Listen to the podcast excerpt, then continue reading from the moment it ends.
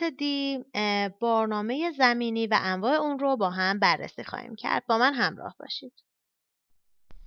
ابتدا به تعریف برنامه زمینی می‌پردازیم و انواع اون رو با هم بررسی می‌کنیم. برنامه زمینی همونطور که از اسمش مشخصه به برنامه گفته میشه که در حمل و نقل کالا از طریق جاده مورد استفاده قرار می‌گیره. حالا با توجه به اینی که کالا در بین گمرکات داخل یک کشور جابجا شده باشه و یا در بین گمرکات کشورهای مختلف جابجا شده باشه این برنامه به دو دسته تقسیم میشه. بارنامه جاده داخلی یا بارنامه حمل بین المللی با کامیون که در اسلاید های بعد هر کدوم رو به طور مشروع با هم بررسی خواهیم کرد. بارنامه جاده داخلی چه بارنامه هستش؟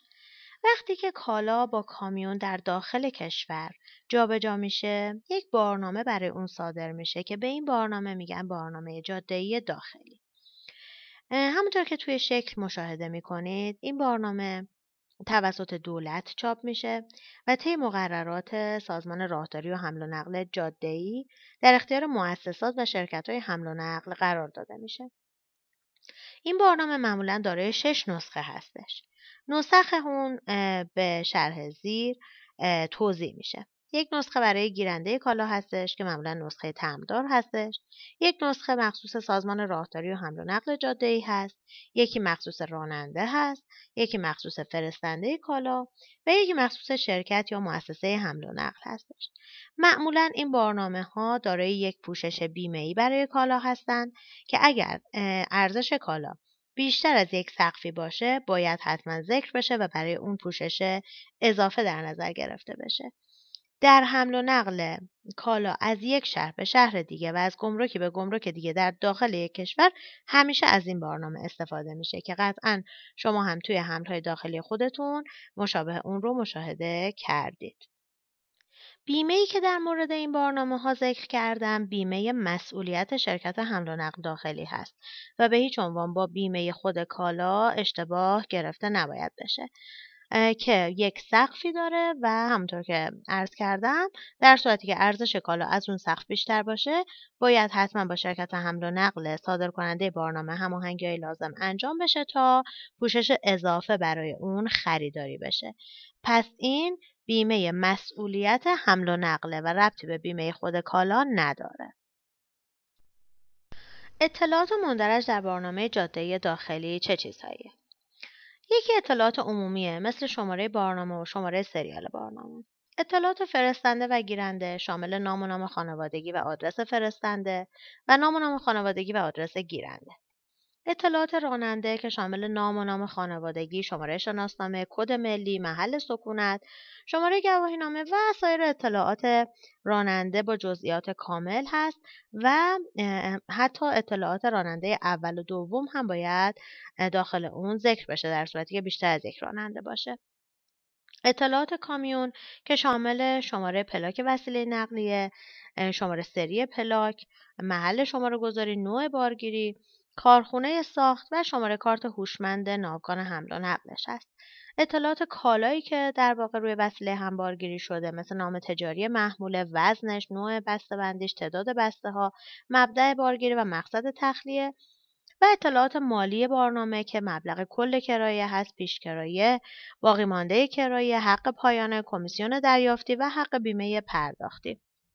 که در واقع اگر که با این نوع برنامه ها برخورد داشته باشید می‌دونید که یک در واقع محاسبات خاصی توی اونها وجود داره. یک درصدی برای حق پایانه در نظر گرفته میشه یه بخشش بابت کمیسیونه و کرایه معمولا به صورت کامل پرداخت نمیشه. یه بخشش ممکنه اول به راننده داده باشه یه بخشش در پایان و در موقعی که کالا رو در مقصد تحویل میده بهش پرداخت بشه و یا کلا به صورت پس کرایه بشه و محاسبات خاص خودش رو داره و در اون قسمت قرمز هم نوشته که مهر و امضای مؤسسه حمل و نقل حتما باید در برنامه درد شده باشه و باید به امضای راننده و گیرنده کالا هم برسه برنامه حمل بین المللی با کامیون یا همون CMR چیست؟ هنگامی که کالا با کامیون در بین های کشور مختلف جابجا میشه یک سند غیر قابل معامله توسط های حمل و نقل بین المللی صادر میشه که به اون راهنامه CMR گفته میشه. در واقع این سند یک نوع رسید تحویل کالا هستش که شرکت کریر ای در ازای دریافت کالا. از صاحب کالا اون رو صادر می‌کنه و در واقع میگه من این رسید رو به شما تحویل میدم و وظیفه دارم که در واقع کالایی رو که از شما تحویل گرفتم صحیح و سالم به مقصد حمل بکنم. این سند مخصوص حمل کنندگان جاده ای هستش و حدود مسئولیت های متصدیان حمل و نقل جاده ای رو مشخص می‌کنه. و تابع مقررات کنوانسیون بین المللی CMR می باشد که در مورد مقررات کنوانسیون CMR ما در یک فصل جدا به صورت کامل و با جزئیات صحبت خواهیم کرد.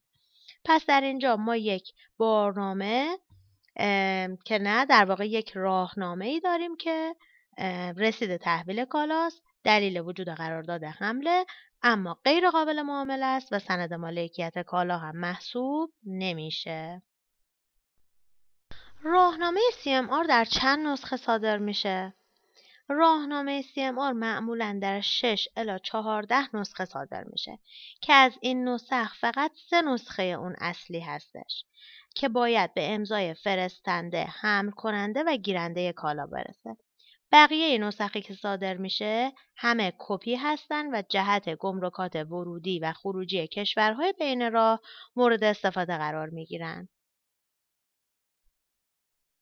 سه نسخه اصلی CMR که به امضای فرستنده هم کننده و گیرنده می‌رسه نسخه اول به فرستنده تسلیم میشه. نسخه دوم کالا رو همراهی می‌کنه و پس از رسیدن کالا به مقصد توسط گیرنده رسید میشه و تحویل گیرنده میشه. و نسخه سوم نزد شرکت حمل کننده نگهداری میشه. پس در واقع نسخه اول برای فرستنده، نسخه دوم برای گیرنده و نسخه سوم برای شرکت حمل هست. اطلاعات مندرج در CMR چه اطلاعاتی هست؟ اطلاعات مندرج در CMR تا حد بسیار زیادی شباهت داره با اطلاعات مندرج در بارنامه. یک تفاوت کوچیکی با هم دیگه دارن.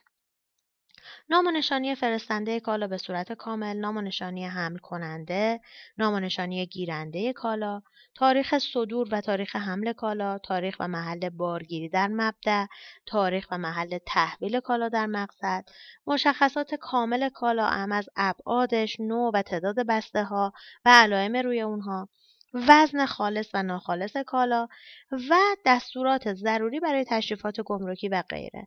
که این آیتم آخر یکی از تفاوتهایی هست که CMR با بارنامه داره. ما توی بارنامه همچین آیتمی رو نداشتیم اما در CMR یک box مخصوصی برای این موضوع تعبیه شده که در صورتی که دستورات خاصی از طرف حمل کننده وجود داشته باشه در این قسمت گنجونده میشه.